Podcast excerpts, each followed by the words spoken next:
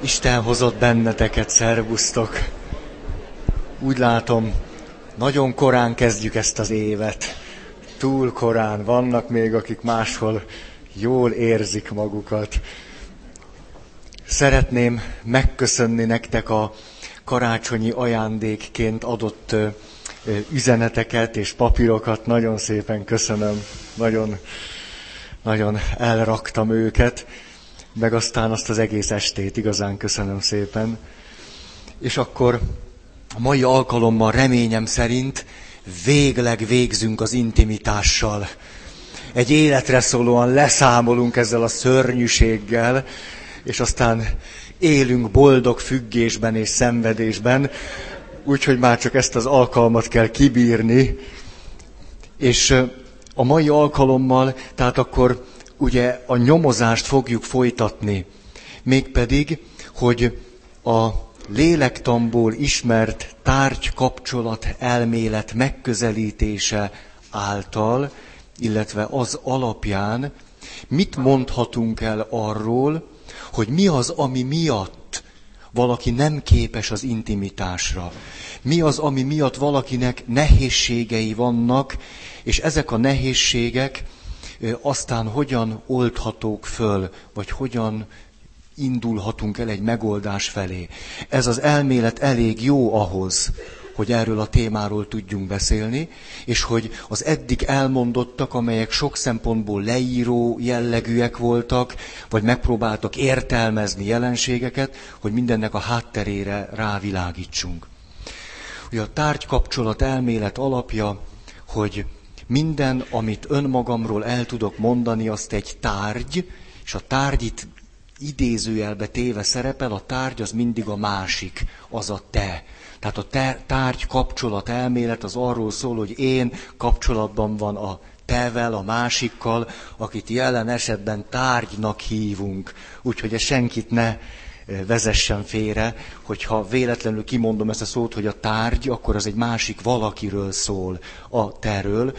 De már múltkor is mondtam, hogy nagyon szeretném elkerülni, hogy itt a szakszavakkal zsonglőrködjek, úgyhogy sokkal egyszerűbben próbálom majd megfogalmazni, ezért, ha valakinek ez nem elég, olvasson szakirodalmat. Na, egy. És sokat fogok a jegyzetemben nézni, hogy viszonylag, viszonylag na, hogy tempós legyen, hogy végére tudjunk jutni. Tehát, hogy a belső világunk és annak a struktúrája, szerkezete, az meghatározza azt, hogy hogyan tudunk kapcsolatban lenni, és milyen a viszonyunk a másikkal. Sőt, azt is meghatározza, hogy egyáltalán hogyan látjuk, sőt, hogyan vagyunk képesek látni a másikat. Ez a belsőnkből adódik.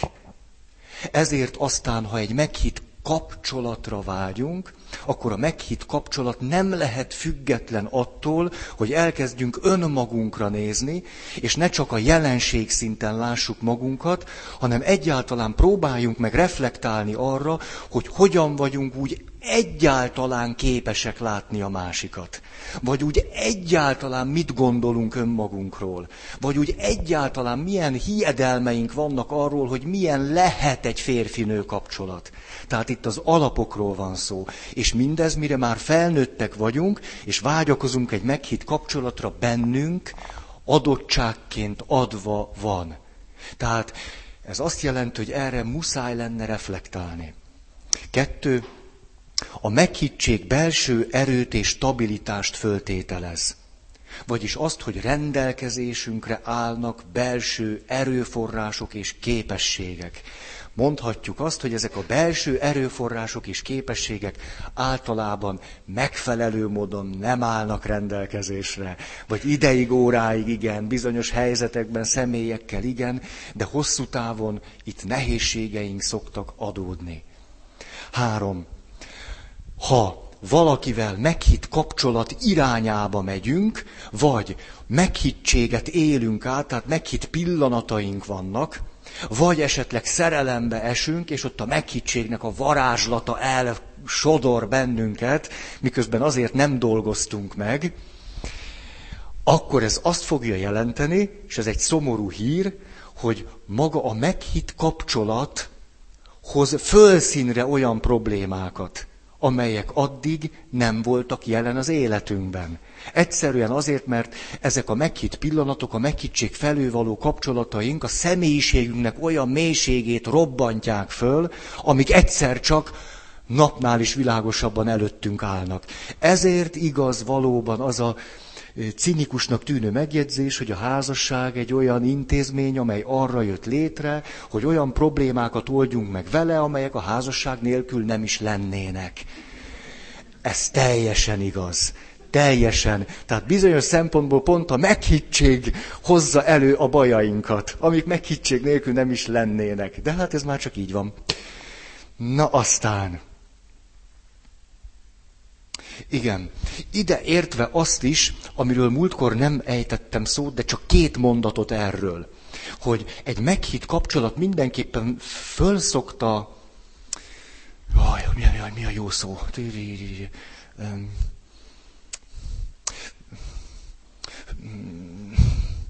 Felszínre szokta hozni a saját nemű szülőnkkel való kapcsolatunkat. Hmm. Hmm. Ezért sokáig van, azt mondom, hát az apám semmi, az apám egy hülye, mondjuk. Sokan vannak, akik ezt mondják, az apám egy hülye, apám, az nem mit számít, elváltunk, vagy a szüleim elváltak. Mindegy. Szóval egyáltalán nem mindegy, hogy milyen az azonos nemű szülőmmel való kapcsolatom. Egy kliensről hadd szóljak néhány szót, egy olyan valakiről van szó, egy nőről, ha, azok az érdekesebb kliensek, a, a, már ugye kinek, és aki egy nagyszerű apával rendelkezett, legalábbis ő benne, most engedjétek meg ezt az idegen szót, az apjának a reprezentációja nagyon pozitív volt. Igaz, hogy az apját csak ritkán látta, mert apja, nem tudom én, pilóta, vagy utazó ügynök, vagy, vagy George Bush volt, mindegy, tehát szóval ritkán látta. Viszont amikor az apukája hazament, akkor mindig ajándékokkal halmozta el az egyetlen kicsi lányát, és hát persze a nagy küzdelmet apa és anya között az apja mindig megnyerte. Az anya pedig egy ilyen, ilyen befelé forduló, depresszióra hajlamos valaki volt, ugye, aki meg az egész, egész szülőségnek a gondját, baját, nyűgét vitte. Ennek a hölgynek az édesanyjáról való belső képe, reprezentációja igen-igen negatív volt. Mi következett ebből? Az, hogy természetesen ö, ö, elkezdett karriert építeni, természetesen vonzódott mindahhoz, amit az apukájától látott, és természetesen azt a képet, amit az apukájáról őrzött, hogy dinamikus, és belevaló, és tülő, ez szépen belsővé tette, ez beépült az önmagáról alkotott képbe, ezért aztán harminc valahány évesen egy nem tudom milyen jó állású, jó pénzű, nem tudom is sokat tapasztalt, látott középvezető volt. Párkapcsolat pedig káosz. Ugyanis mindig, amikor eljutott az intimitásnak valamiféle közelébe, akkor egyszer csak aktiválódott az az önmagáról alkotott negatív kép, amit az anyukájáról alkotott negatív képből hozott. Vagyis egyszer csak bizonytalan lett, egyszer csak tehetetlennek érezte magát, nevetségesnek, bénának, és a többi. És mit kezdett aztán ezzel, mikor ez a kép aktivizálódott? Hát természetesen visszamenekült ahhoz a reprezentációhoz, hogy én mégiscsak jó fej vagyok, vagány vagyok, kiállok, stb. És folytatta a férfias életét. És ezt így csinálta, így, di, di, di, di, di. A, tehát az intimitás állandóan előhozta belőle azt, hogy valójában az önmagáról alkotott képnek része az anyukájáról alkotott kép, amit eléggé figyelmen kívül tudott hagyni, ameddig csak úgy lazán és fölszínesen élt. De amikor jött az intimitás, ez egyszer csak aktiválódott, és ezzel kellett neki valamit kezdeni. Kicsit bonyolult volt? Nem. Jó, akkor csak én értettem meg nehezen. Ezért érdemes előadásokat tartani. Ilyenkor szoktam végérvényesen rájönni, hogy mit nem értettem meg. Csak az a baj, hogy olyankor már mindig beszoktam fejezni. Négy. Ezért aztán... az egymáshoz való kapcsolódásnak új, új, addig még nem megélt, nem gyakorolt formáit kellene tudnunk elsajátítani egy meghitt kapcsolatban. Ez akkor mindenképpen föl, fejlődésre való készséget föltételez. Arra meg roppant renyhék szoktunk lenni. Utálunk fejlődni. Jung apónak igaza van. A halál veszélyen kívül nem sok minden tud bennünket ösztönözni, hogy fejlődjünk. Öt. Ezért, hogyha egy meghitt kapcsolatra vágyunk, ami több, mint a meghitt pillanatok. Ha-ha, erre jöttem rá! Komolyan, mit szóltok? Megtaláltam valami ős igazságot.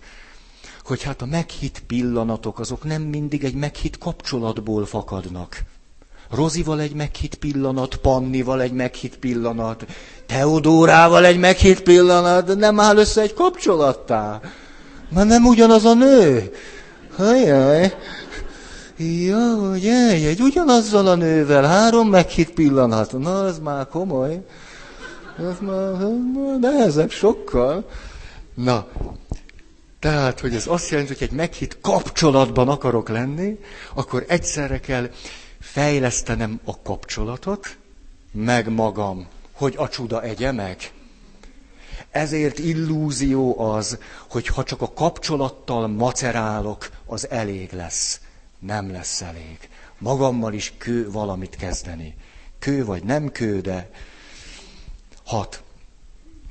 Az is sajna-sajna igaznak tűnik, a tárkapcsolat elmélet erről beszél, hogy gyakran a jelenlegi kapcsolatainkat egy már megélt múltbéli kapcsolat mintájára látjuk és éljük meg. Hát ezt ismerjük, ezeket nem mondom. Ez aztán azt jelenti, hogy néha a valóságtól hihetetlenül elrugaszkodottan látjuk a másikat, magunkat és a kapcsolatot is, mert annyira erőteljesek ezek a belső minták, a struktúrák, hogy ezt a csúnya szót használjam, a mátrix. Hmm. Nesze neked realitás. Nyolc.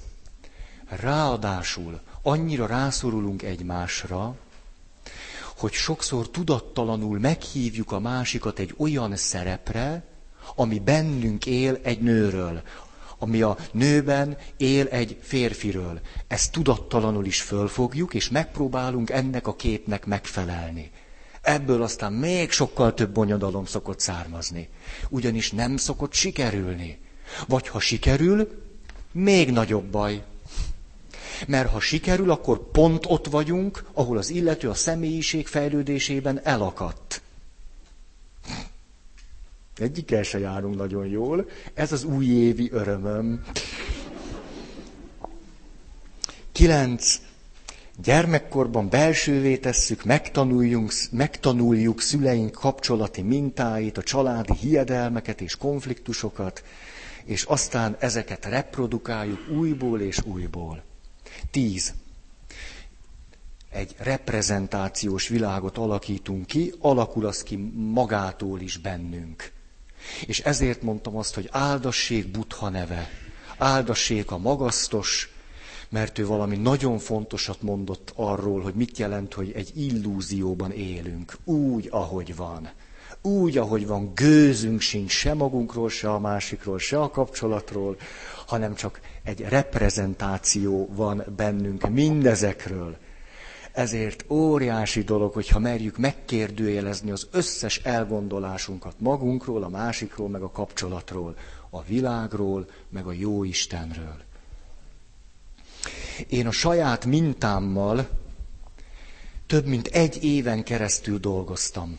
Hadd mondjak erről egy példát. Az én szülői mintámnak az egyik alap motívuma az az, hogy apukám és anyukám nincsenek jóba. Nincs kapcsolat. Igazából nincsen kapcsolat.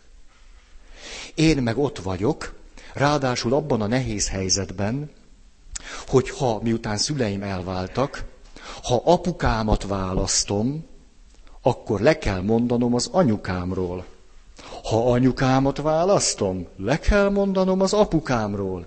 Ez nekem egy elég ősi minta itt mindenhol, az összes sejtemben.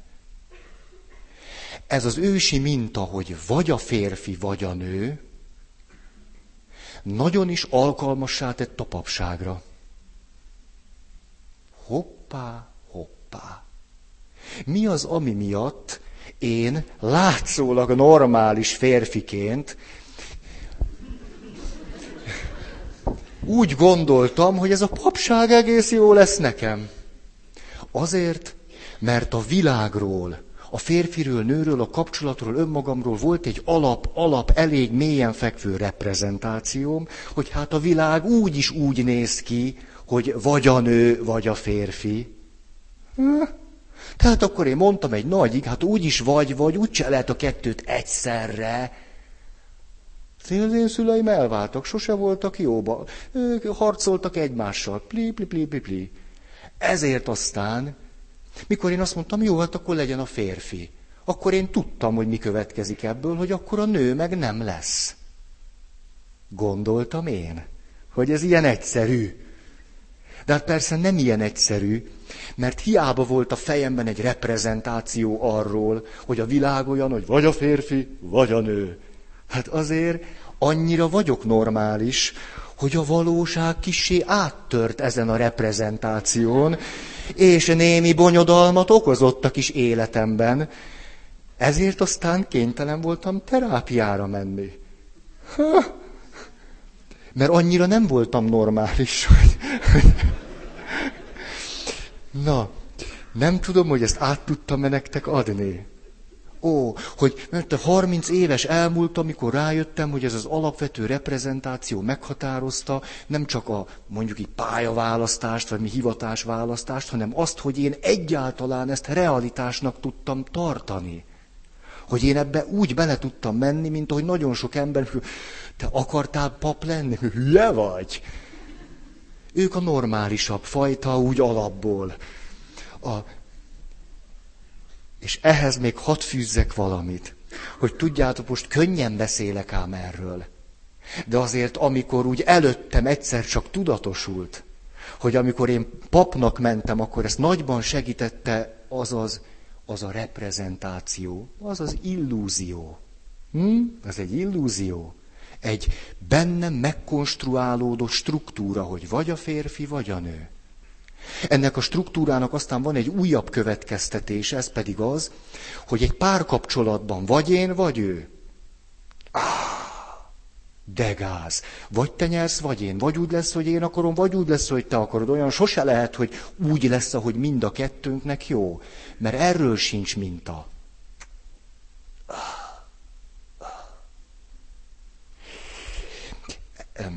Amikor ilyesmire rájövünk magunkkal kapcsolatban, az nagyon nagy fájdalommal szokott járni. Mielőtt merj, merünk rájönni valamire, az igazságok körözni szoktak körülöttünk. Ismeritek ezt, hogy úgy, úgy, úgy nyalogat téged egy igazság? Te nem nyalogatod, dehogy is, de az igazság úgy mindig úgy nyalogat téged. Úgy kicsit megcsócsál, ilyen szopott gombócot csinál belőled. Próbálod rendbe hozni magad, de aztán, ha bírod, van egy kis bátorságod, akkor egyszer csak, egyszer csak beüt valami realitás. És akkor szokott jönni egy ilyen halálfélelem, hogy te jó ég, most elrontottam az életem, mit csinál? Ú, ha én ezt előre tudom, az élet egy óriási kitólás. Hm? Volt már ilyen élményetek? Remélem volt. Na szóval... Próbáltam most leírni azt, hogy milyen mélyen lehetnek bennünk ezek a struktúrák, és ez a struktúra, amit most elmondtam nektek, hogy vagy az apa, vagy az anya, vagy a férfi, vagy a nő, vagy én, vagy te, ez a struktúra még csak nem is a legmélyebb. Hm. Hadd mondjak el egy másikat, az életnek egy másik területéről. Ez pedig az, nem kell nagy fantázia ahhoz, talán ebben meg tudunk egyezni, hogy az apánkkal való kapcsolat azért az alapvetően hoz számunkra egy reprezentációt, egy struktúrát, egy képet arról, hogy milyen a kapcsolatunk a hatalommal. Hogy én kiállok ide, és akkor nem tudom, úgy beszólok a püspök atyának, hogy mint a sicc. Ugye ez megy nekem. A... Hát van, akinek megy, van, akinek nem, van, nekem megy. Hát nem is, nem is jártam hat évet a szemináriumba. Nem, nekem kevesebb is elég volt. Vannak egy gyengécskék, hat évet nyomják. Hát nekem öt év és egy hónap is elég volt. Szóval, ez egyfelől tűnhet úgy, na hát ez micsoda, micsoda bátorság, na hát ez tényleg nem fél a, a, a tekintély személyektől, ez nem tudom mi, bátor, vagy mer, vagy... Ez egy nagyon pozitív reprezentáció. Most mondom a másik oldalt. Mi van, hogyha ezt az egész helyzetet úgy látjuk, hogy nincs ebben semmi bátorság? Egyszerűen van itt bennem a sejtjeimben egy nagyon mélyen megalapozott minta, ami arról szól, hogy az apa úgyis messze van. Az apától túl sokat úgy se kapunk. Az élet nem az apám múlik. Az én apám pilóta volt, sose láttam. Nagy ritkán láttam, akkor aludt. A... Tehát végül is az apán nem sok múlik. Mi van akkor, hogyha én nekem a püspökatyával való kapcsolatom egyszerűen csak erre a mintára működik? Na.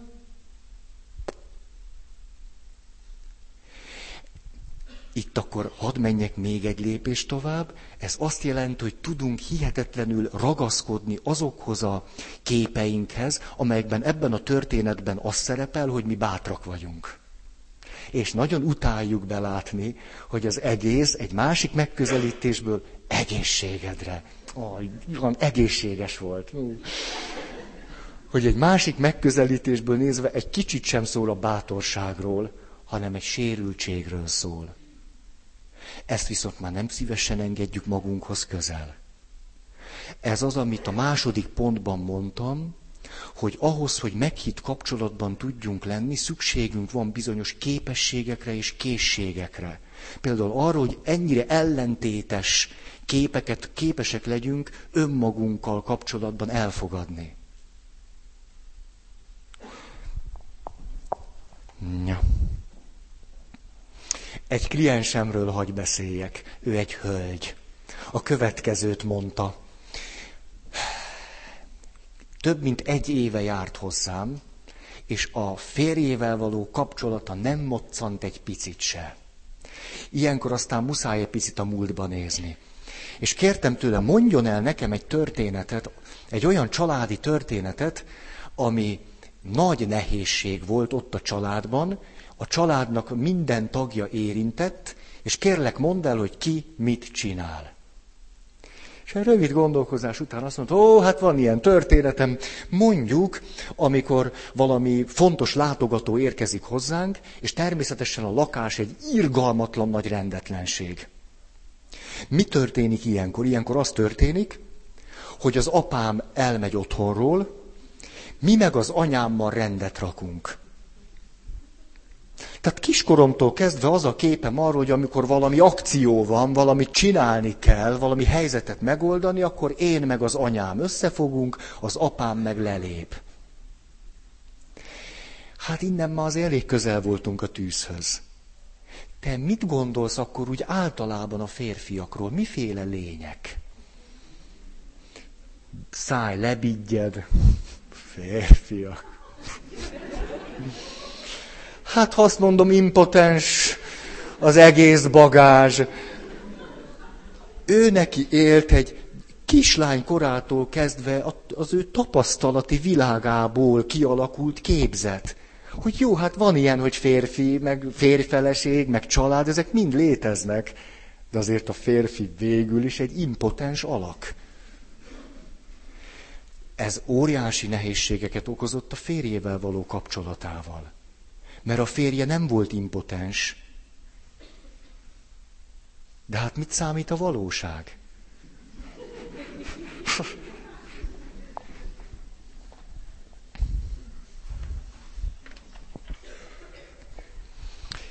Na, egy másik példa. Tudjátok-e, vagy hogy emlékeztek ti, akik ismeritek a Szentírást, hogy Jézus milyen történetet mond el a bárányról? Milyen bárányról beszél? Elveszett bárány. Elveszett bárány. Kinek van más története a bárányról? Milyen bárány? Milyen? Ja, áldozati.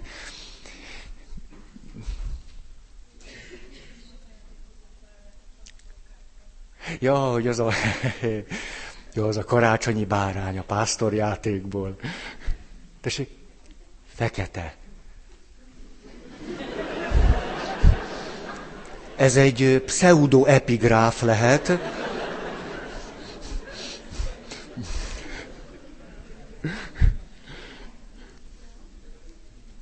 Látjátok, nagyon-nagyon köszönöm, köszönöm, köszönöm. Pont az történt, amit gondoltam.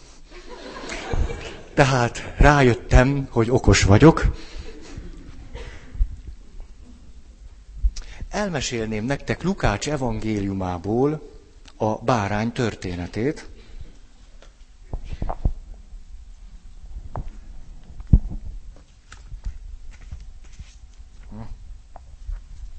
Ami legyen Mátétől.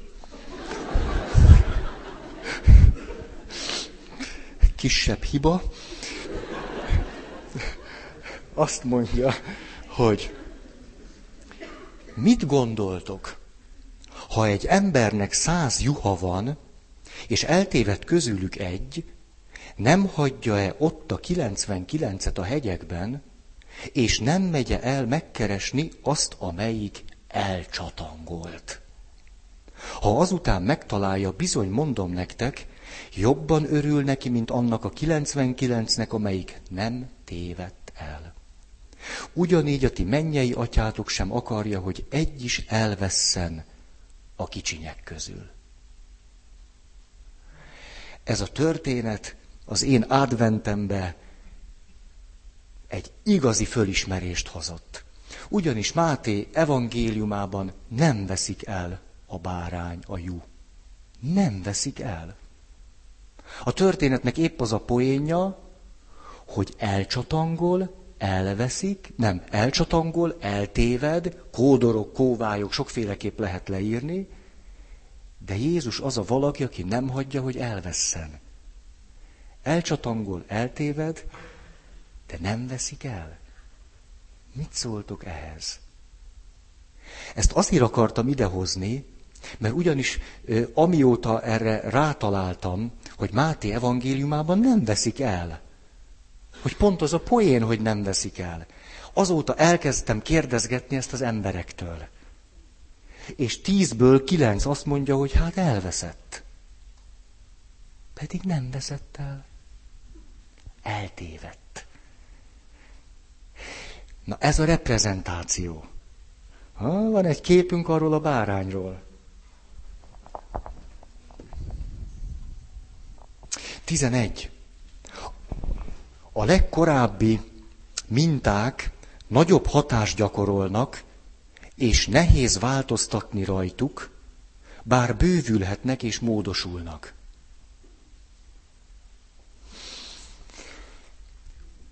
Ugye eddig inkább csak a, a negatív oldalát mondtam ezeknek a képeknek, és a struktúrának, amiben képesek vagyunk a valóságot látni. De hát természetesen, ha nincsen struktúra, akkor sehogy se tudjuk a valóságot látni. Tehát valamilyen képzetre szükségünk van. Hadd hozzak el ebből egy történetet. Mikor nyáron ott nyaraltam a genovai öbölben, és egyik, nem tudom, strandról a másikra mentem, és nagyon élveztem az életet. És akkor nem egyszer volt medúza rajzás. Nem tudom, azok rajzanak, vagy mit csinálnak. Mit csinálnak?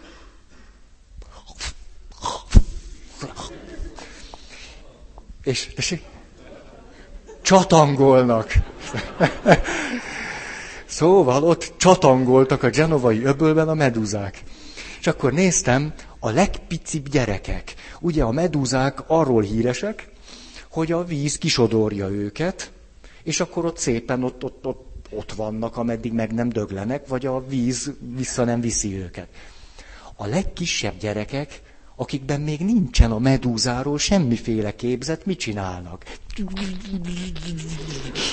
Utána mentő, tűzoltó, tehát, ez, tehát azért, hogy van egy, van egy valamiféle reprezentációnk, az nem rossz, tehát azért, tehát azért valamire szükség van. Mi történik ezután? Legyenek már három-négy éves gyerekek, ugye már másodszor nyaralnak ott, hozzá mernek érni a medúzához? Dehogy mernek! Azt néztem, az apa fogott a gyerekének egy medúzát. A kisgyerek már azért is sírt, mert a kisgyereknek a vödrébe fogta a medúzát, de, de ő egy kegyetlen apa volt, mert ott a vödörbe tartotta a medúzát, a medúzát kiöntötte a kőre, hát a medúza mit csinált? Mert így el, elplattyadt. Ezért csak a kis tetejét lehetett megfogni. Az apa, akinek már több volt a tapasztalata a medúzáról, többszörösen megfogta a medúzának a kis buciát. Mert az nem csíp. Ha? De a gyerek, akinek már volt egy képzete a medúzáról, bömbölt, akkor az apja, úgyhogy mégis én megtanítom, fogta a gyereknek a csuklóját, és így kezdte nyomni a medúzának a buciához. Na hát elég brutális. Ugye, mikor... És akkor ugye a második fázis, hogy megtanulja, hogy nem annyira veszélyes, itt fölül lehet a kis buckóját simizni. Tehát bővülnek, bővülhetnek ezek a, ezek a képzeteink, hát hála Istennek bővülnek is, ha hagyjuk. tizenkettő. A legmélyebb képzeteink, struktúránk arról, hogy én, te és kapcsolat, tudattalanok. Nem is tudunk hozzájuk férni. Csak így gondolkodhatunk akármennyit, nem férünk hozzájuk.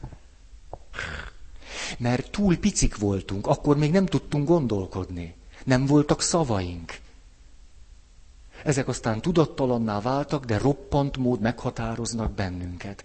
Ezért aztán határhelyzetekre, nagy kiborulásokra, érzelmi katasztrófákra, ilyen intimitásba hajló kapcsolatokban, ilyen nagy drámákra van szükség, akkor aztán előjön.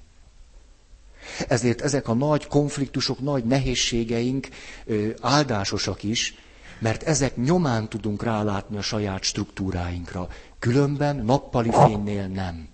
Nem látszanak, nem tudjuk őket. Öm.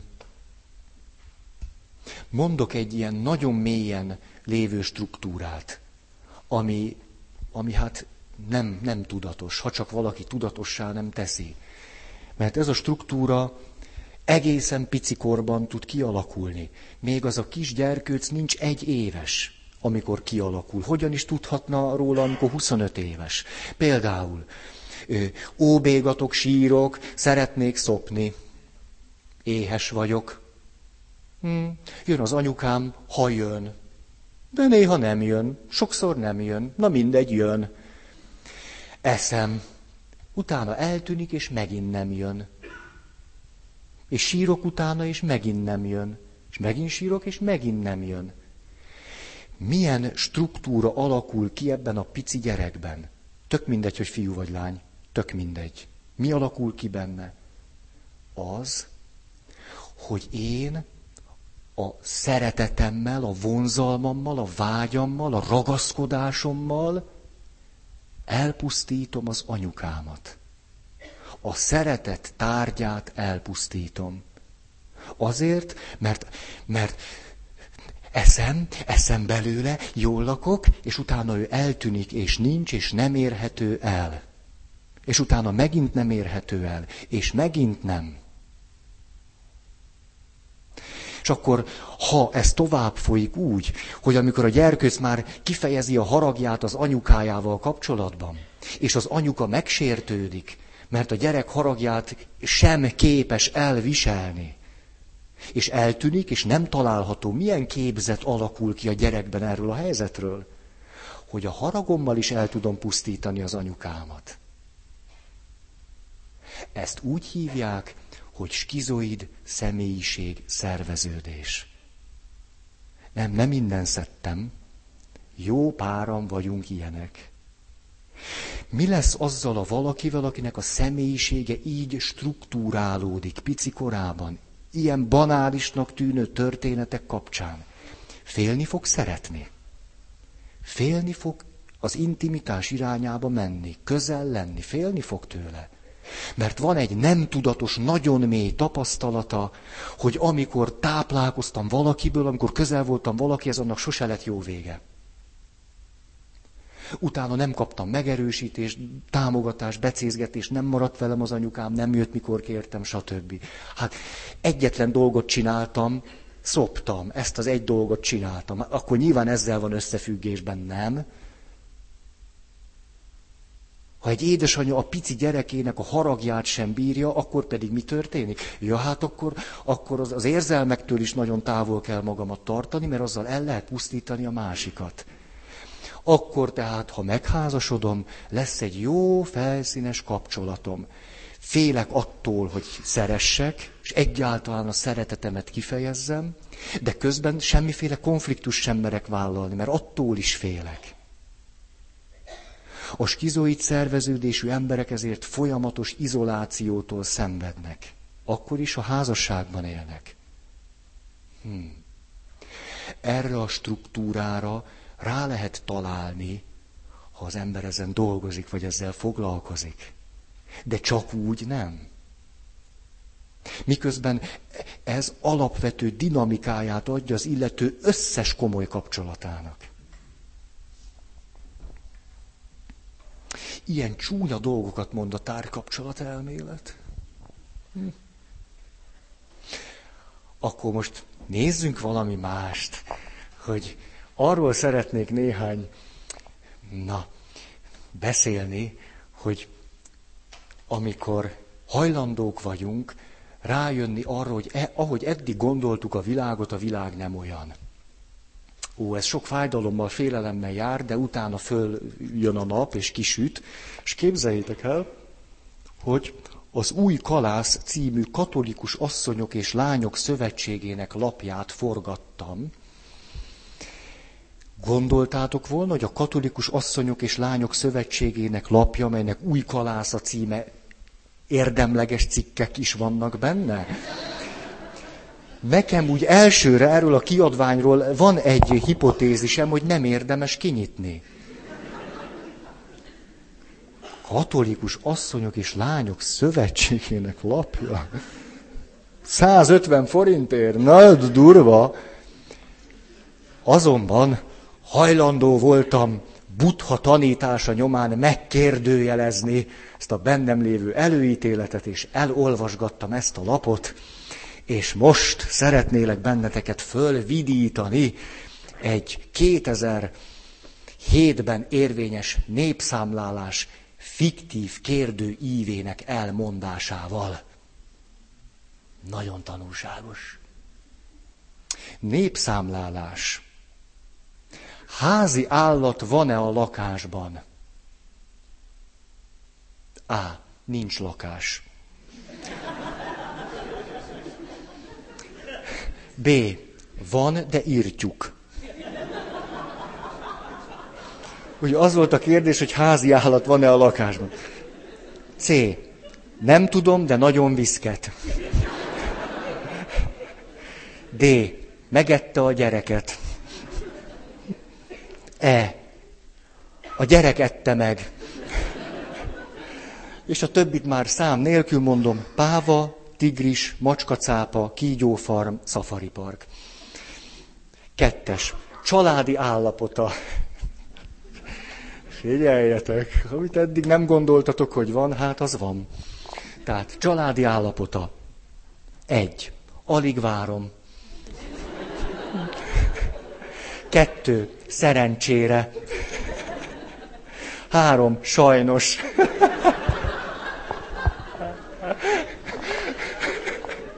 Hát ez zseniális. Hát ezt most olvasom el öt-ötször, de kell. Azt mondja, hol tölti szabadságát? Egy. Nincs munkahelyem. Kettő. Ha Szabira megyek, kirúgnak. Három.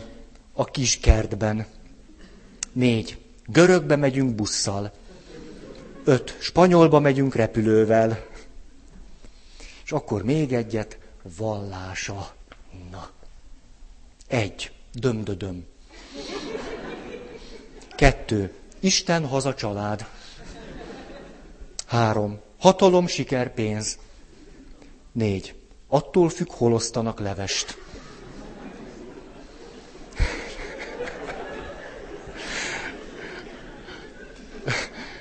Öt. Kozmopoliten.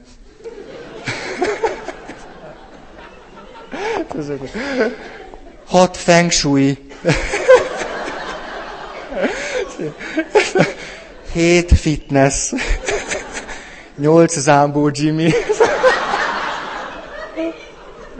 Ez a... Ez a... Látjátok, amit eddig gondoltunk a világról. Az egy szürke elképzelés.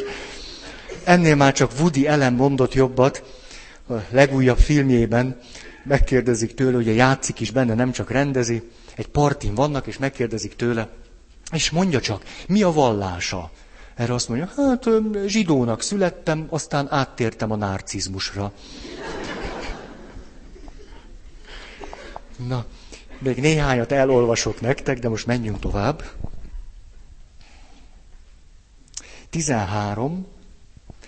A gyerek belsővé teszi a külső tárgyak képeit, képzeteit. Ezek a képzetek persze nagyon könnyen torzulnak. Már eleve csak egy képzetünk van valakiről, és aztán ez a képzet még, még tovább tud torzulni. Úgyhogy már semmi köze ahhoz, akiről azt gondoljuk, hogy gondolunk valamit róla.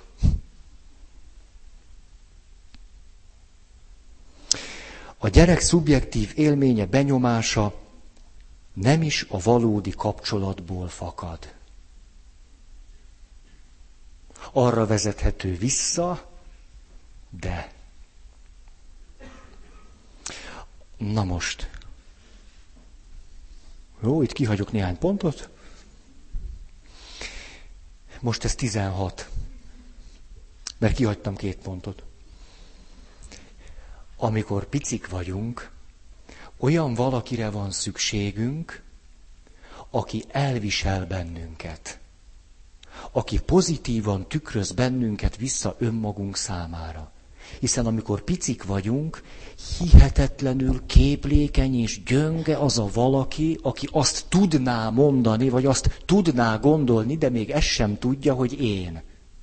Mire van tehát szükségünk? Olyan valakire, aki a szükségleteinket kielégíti, aki ránk mosolyog, aki visszatükröz bennünket, hogy önmagunkról kialakulhasson egy kép, hogy mi jók vagyunk.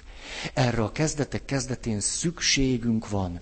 Ha ezt nem kapjuk meg, egy életre szólóan sérülünk. Ezzel a sérüléssel aztán lehet együtt élni, de minden sérülésből nem lehet meggyógyulni. Csak lehet vele együtt élni.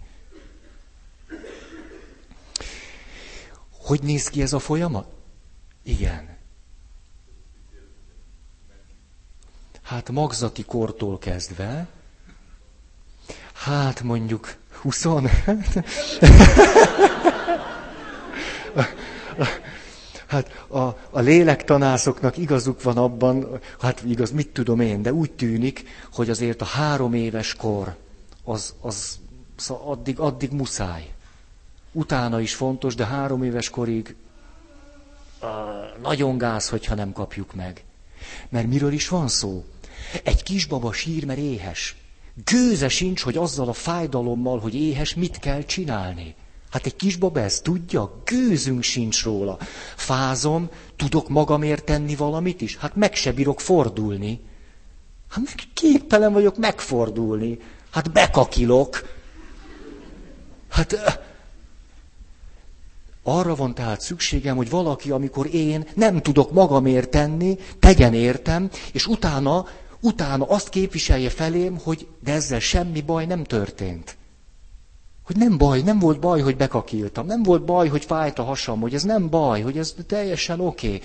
Nagyon egyszerűen kell valaki, aki amikor én nem tudom magamat megnyugtatni, mert azt se tudom, mi van velem.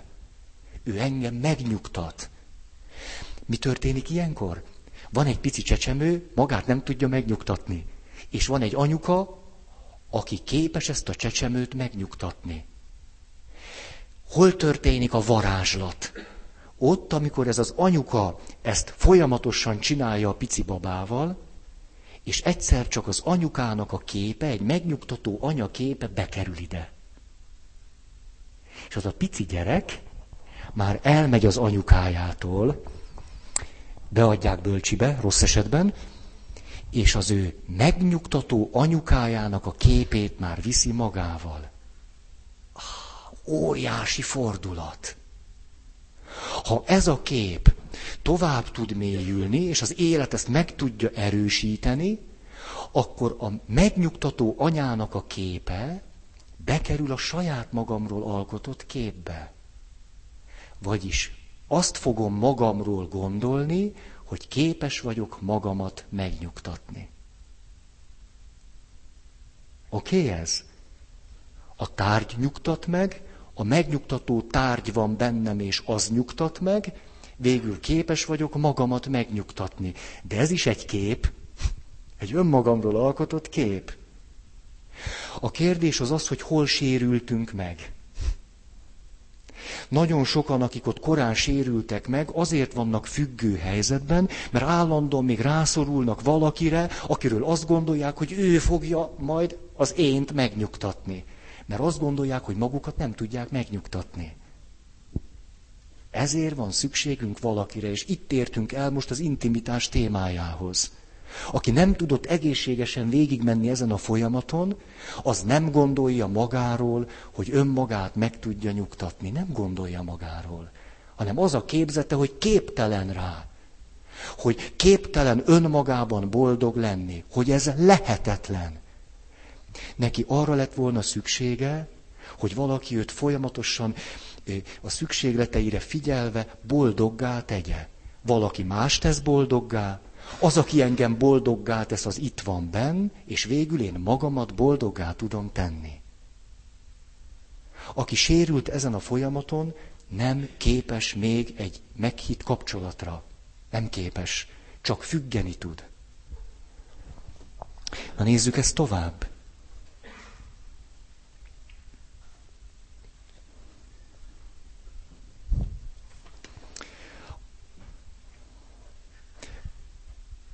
Igen, ezért most mondhatjuk egy ilyen nagyon egyszerű mondattal, hogy azoknak a szülőknek a, a, a lehetetlen hipotézise, hogy a gyereket állandóan ilyen, ilyen keményen kell nevelni, akkor neveljük az életre, ez egy akkora hülyeség, mint ide Ravalpindi. Ez egy marhaság. Akkor lesz egy erős, önálló felnőtt, ha gyerekként átmehetett ezeken a szakaszokon. Akkor, akkor szeretni kell mi egymás. Akkor majd lesz belőle erős felnőtt. Ha ezt nem kapta meg, ridegtartás,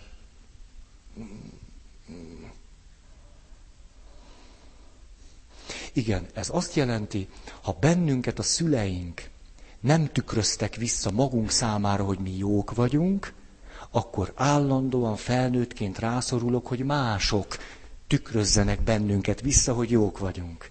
Tehát akkor ki kell ide állni, és akkor előadást kell tartani, és mondani, mondani. És akkor, hogyha kapunk harminc aranyos cetlét, akkor megnyugszunk. Jó, jó, mégse vagyok teljesen egy lehetetlen hülye.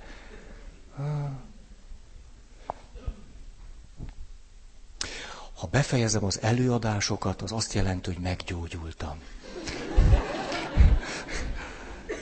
Ennél van egy jobb forgatókönyv is. Na.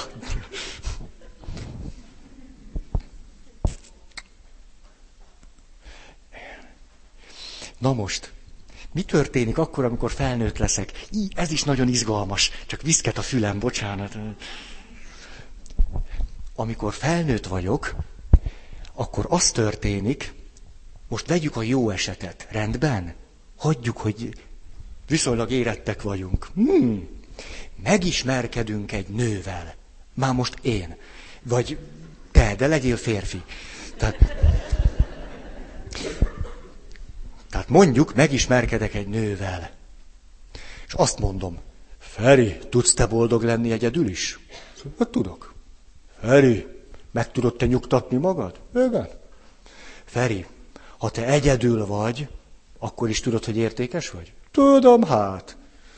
Most ezt lehetne folytatni, de nem szeretném. A...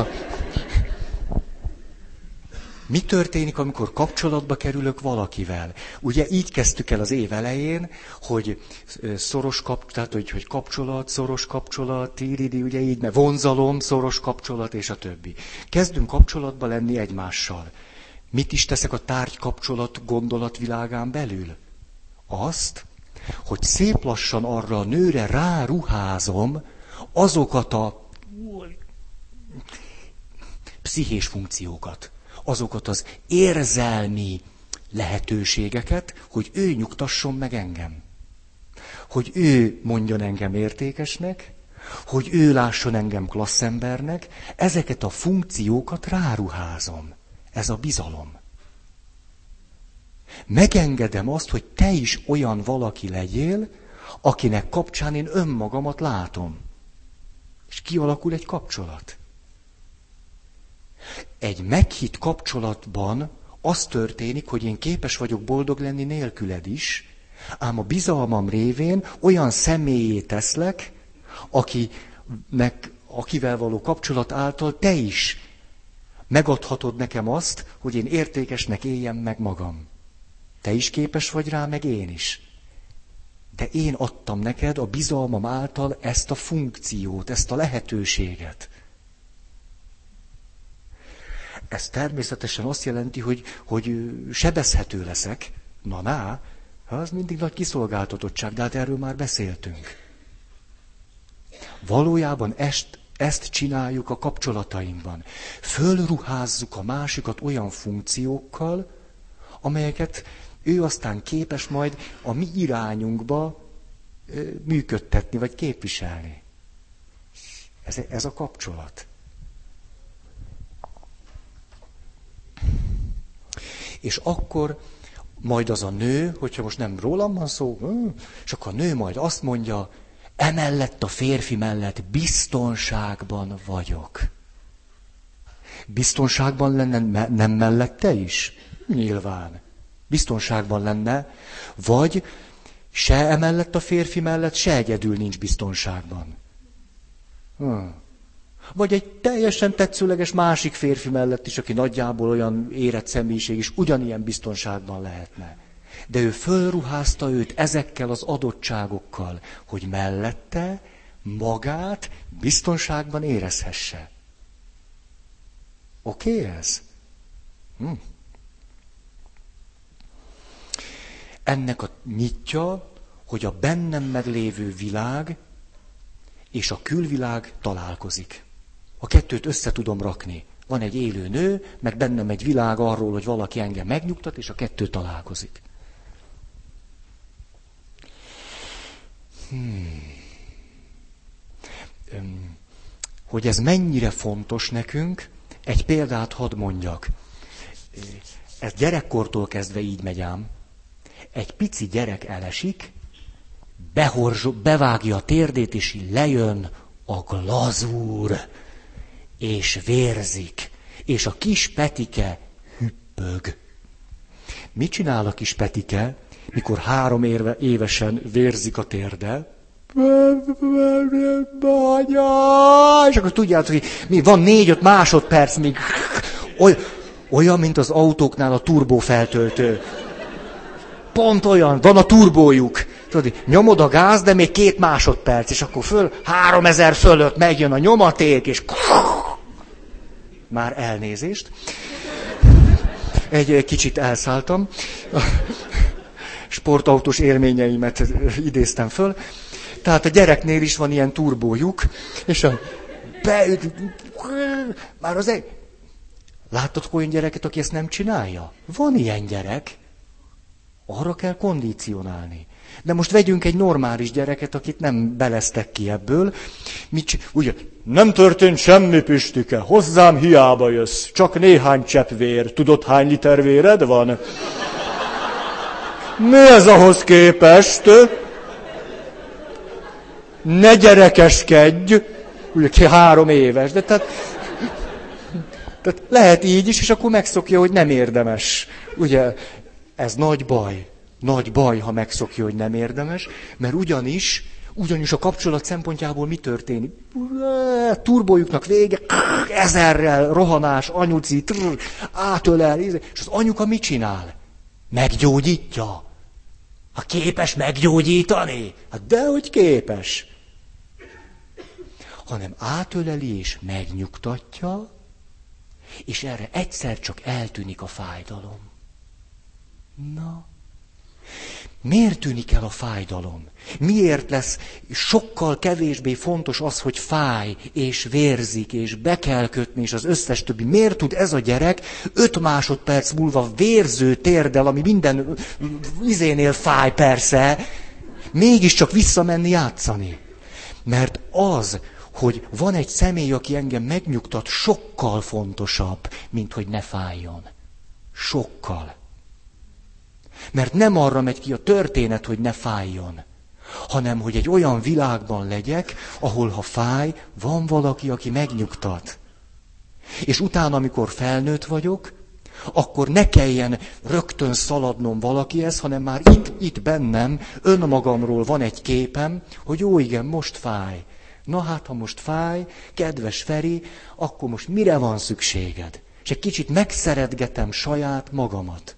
Jött hozzám egy kliens, azt mondja, hogy, hogy mondja, hogy így rontotta el, meg úgy rontotta el, meg minden. És kérdeztem tőle, te, és mit szoktál te akkor tenni, amikor valamit elrontasz? Egészségedre. És ösztönösen azt mondja, ha valamit elrontok, akkor ostorozom magam. De micsoda, micsoda kép!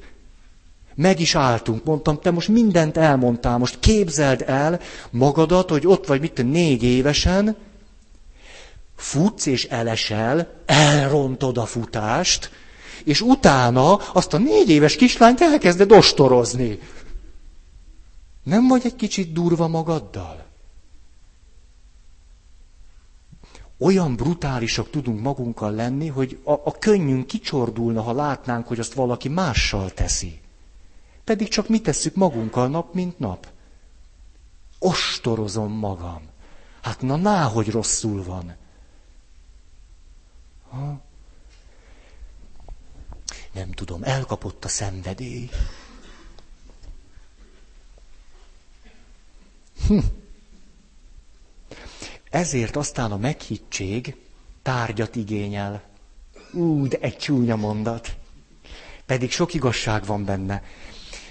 Néhány évvel ezelőtt, amikor ezzel elkezdtem jobban foglalkozni, rájöttem arra, hogy egy csomó érzés, meg érzelem bennem már kész van, csak tárgya nincs.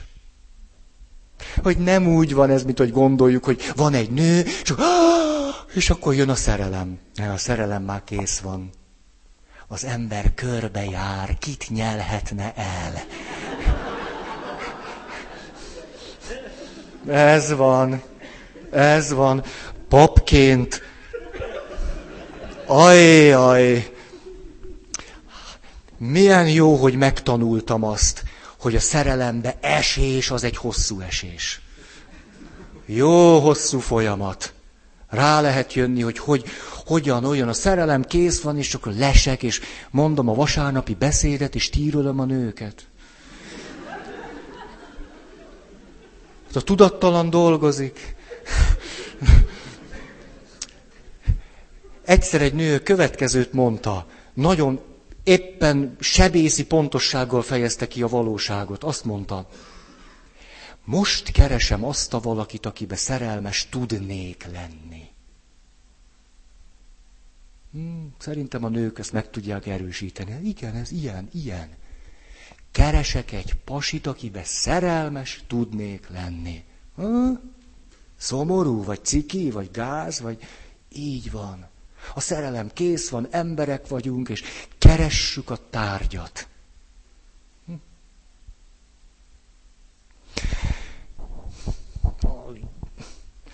Ezért aztán nagyon, hogy mire jöttem rá, ha már megválaszthatjuk a tárgyat, ebben áll a szabadságunk. hogy megválaszthatjuk. Én például iszom a kólát. Nagyon csípom. De amióta rájöttem, hogy a fogaim mennek tönkre a kólától, nem veszek magamnak. Komolyan? Én nem veszek magamnak, csak nagyon ritkán. Csak kapok. Ha kapok, iszok, mint hakap eszi maki. Én is körülbelül ezen a szinten vagyok, kóla ügyben. Tehát ha kapok, nagyon szívesen megiszom, ez a... nem akarok egészségesen meghalni. A... Viszont magamnak nem veszek. Mert rájöttem, valamitől úgyis függni kell, legyen a Fanta.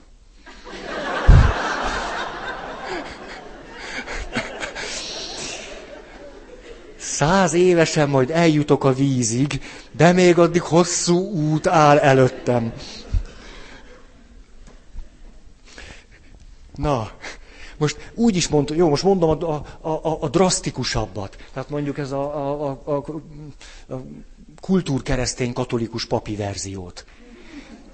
Tehát éppenséggel lélektanilag valami nagyon hasonló történik, kicsit idézőjelbe, amikor valaki a Szűz Máriát idealizálja, a szűzanyát, vagy mondjuk egy prostituáltat. Ha? Szerintetek mindegy, hogy melyiket? Én egyiket se csinálom, de azért nekem nem lenne mindegy. Hát mi kell ahhoz, hogy egy férfi el tudjon menni egy prostituálthoz? Hát egy elég színes reprezentációs világ. Hogy finoman fogalmazzak, tehát hogy, hogy én azt képzeljem, hogy majd egy prostituáltól kapok valami olyasmit, ami nekem, hát ehhez szerintem nagyon nagy fantázia kell. Hm? Az a hipotézisem, hogy egy prostituáltat idealizál az a férfi, aki elmegy. Kivéve, aki eljutott a állati szintre, ahova ember nem tud eljutni. Tehát Coelho-nak van a tizenegy perc. Ugye abban van egy nagyon érdekes mondat, mikor azt mondja, hogy a nő, a, ez a prostituált nő mondja, hogy hát milyen kliensei vannak, kuncsaftok, és akkor azt mondja, igazából azokkal a férfiakkal szerettem legjobban együtt lenni, idézőjelben szerettem, tehát az volt a jó kuncsaft, aki az egészből semmilyen érzelmi, kapcsolati, emberi történetet nem csinált, csak ösztönkielégítés. Azt mondta, ezek voltak a legjobb kuncsaftok. Legalább nem idealizálta. Ha. Mondjuk egy katolikus férfinek azt nagyon kell idealizálni egy prostituáltat, hogy elmenjen, nem? Nagyon-nagyon kell. Hát akkor már hadd válasszam meg, hogy kit. Nem.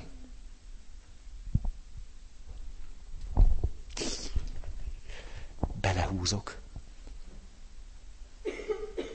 Egyszer egy nő a következőt mondta.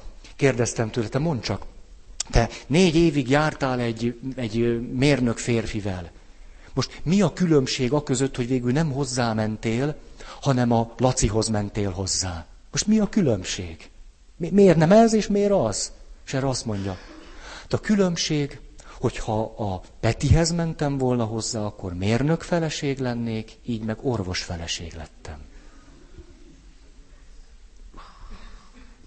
Kegyetlen realitásérzék.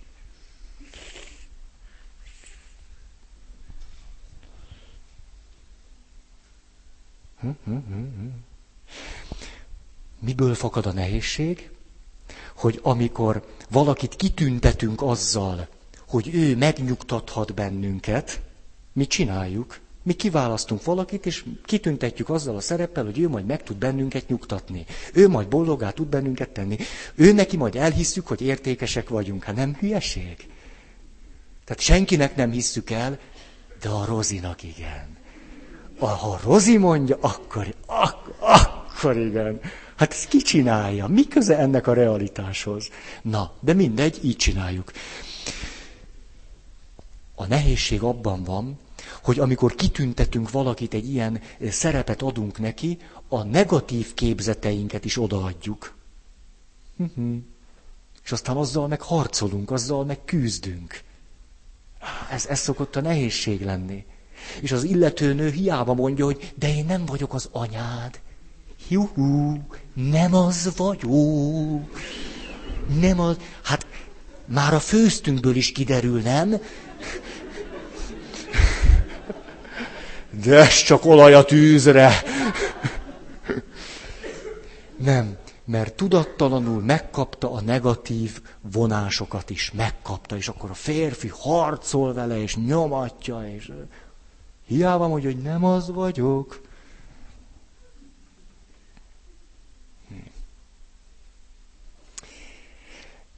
Így tehát eljutunk oda, hogy végül is a kapcsolatainkban a gyerekkori hiányaink, elvárásaink, egyebeink tükrében látjuk egymást, és ezért terheljük agyon a másikat a kapcsolatainkban. Mert valamit nem kaptunk meg, és most muszáj, most muszáj, most te vagy az, és akkor neked aztán önfeledten, föltétel nélkül kell engem szeretni. Az nem ő, az az anyukám kellett volna, hogy legyen, de már sose lesz, sírasd el. Ő meg hadd legyen egy egyszerű feleség, aki néha jó napja van, néha nem. Ugye egy, egy kis csecsemő nem tud mit kezdeni azzal, hogy anyámnak nincs jó napja, egy napig nem szoptat. Hát, hát értitek, tehát ez nem ilyen kérdés, hogy anyám, ma egy kicsit missza vagy. Nem, tehát ha jó kedve van, ha nem, jön és szoptat. Nem, hát most... Hát most azt, hogy egy... Na, hát lehet, tudom, vannak olyan édesanyák, azt mondják, hogy a gyereküket tisztába tenni, az maga a katasztrófa. Van olyan, olyan érzékeny az illatokra, hogy megbolondul tőle. Hát né, né, ilyen is van, nem szép, ilyen. Tehát azért még nem mondhatja azt, hogy... Fiam, beadlak a gyors tisztítóba, és... Tehát az, amit férfiak tudnak várni nőktől, abszurdum. De érthető, hogy miért várjuk. Amit nők tudnak várni férfiaktól, az is abszurdum. De érthető, hogy miért várjuk. Én, mint nő, ezt tudom. Na, nézzünk egy kis kalászt. Katolikus asszonyok és lányok szövetségének lapja. Már bőven megérte a száz ötven forintot, pedig még csak a felénél tartok. Azt mondja, gyermekei száma. Hál' Istennek tegnap megjött.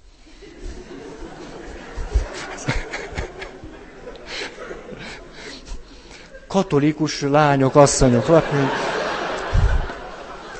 Sehol sem vagyunk biztonságban. Azt mondja, kettő, egy és három között, három, négy és nyolc között, négy kikötőnként kettő, öt titkárom intézi. Nemzetiség. Mély. Táj. Szórvány. Dakota. Attól függ. És végül anyanyelv. Itt majd szinkronizálnom kell. Egy. Tőzsgyökér. Paszúj, keszkenő, rokolya, patakvér. Hm? Jó, mindegy. Kettő. Pláza. Szoli, hambi, bocsika, király, előlap a telcsire. Három. B közép. Itt zárójelbe tett jelek láthatók. Négy. Rendszergazda. Beta tester Linux Vinyó kernel, négy évszak extra mozzarellával.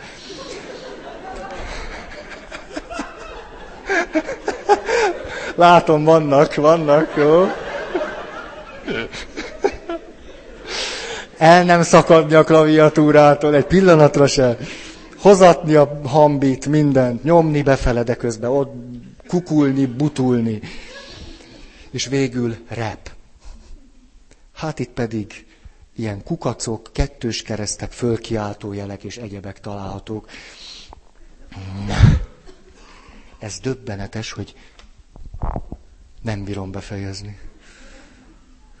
Már két éve beszélünk az intimitásról. Ez már nekem is durva, pedig én skizoid vagyok.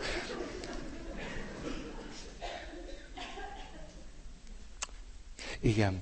A tizennyolcadik pont úgy szól, hogy ezért aztán, amikor fejlődtünk és picik voltunk, akkor tényleg szükségünk volt arra, hogy az anyukánkat idealizáljuk, meg az apucit, meg a keresztanyát, meg a mit tudom én kit. És aztán, hogy magunkat is idealizáljuk, hogy legyenek ilyen omnipotencia gondolataink, hogy mindenre képes vagyok. Egy kisgyerkőnek, kőcnek vannak ilyen élményei. Ugye vágyik arra, hogy enni tudjon, és jön az anya. Vágyik arra, hogy tisztába legyen, és tisztába teszik. Vágyik arra, hogy megsimogassák, és megsimogatják.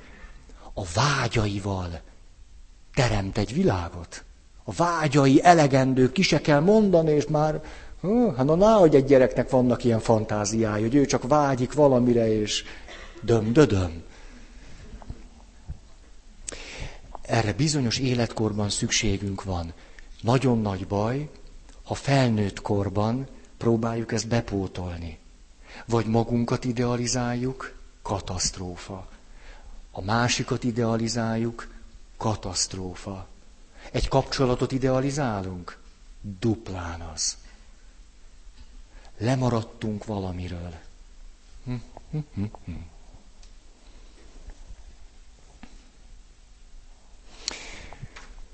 Megdöbbentő az nekem férfinek, amikor látok nőket, akik szépek, és nem tartják magukat szépnek.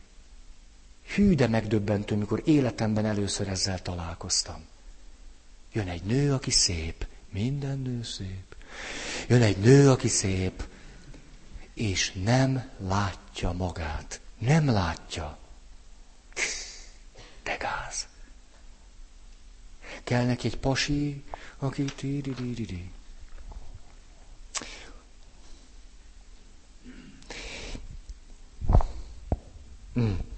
Minél jobban fölruházunk valakit ezekkel az érzelmi, pszichés funkciókkal, annál nagyobb lesz a függésünk tőle.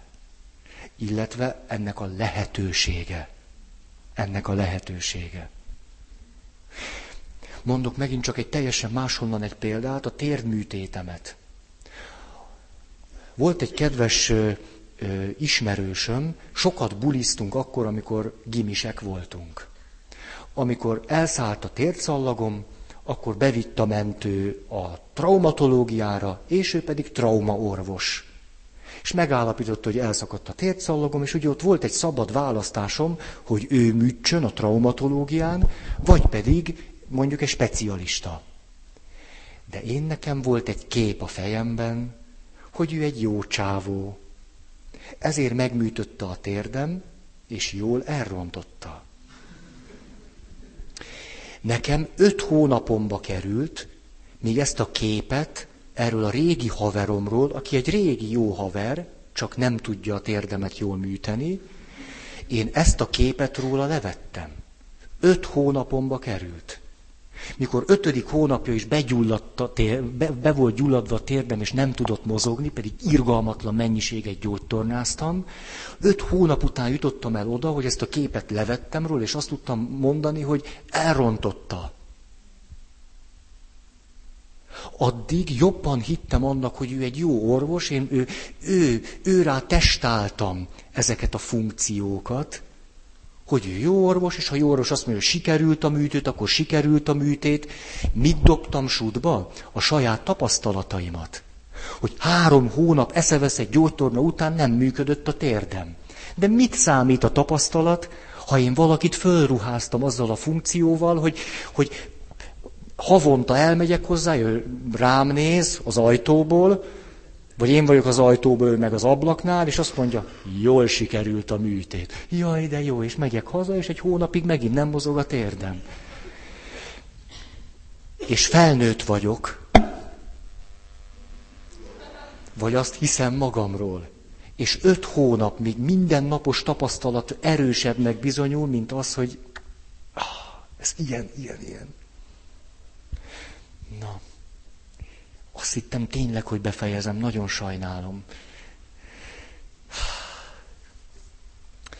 Akkor köszönöm a figyelmeteket, és találkozzunk egy hét múlva, ha akarjátok.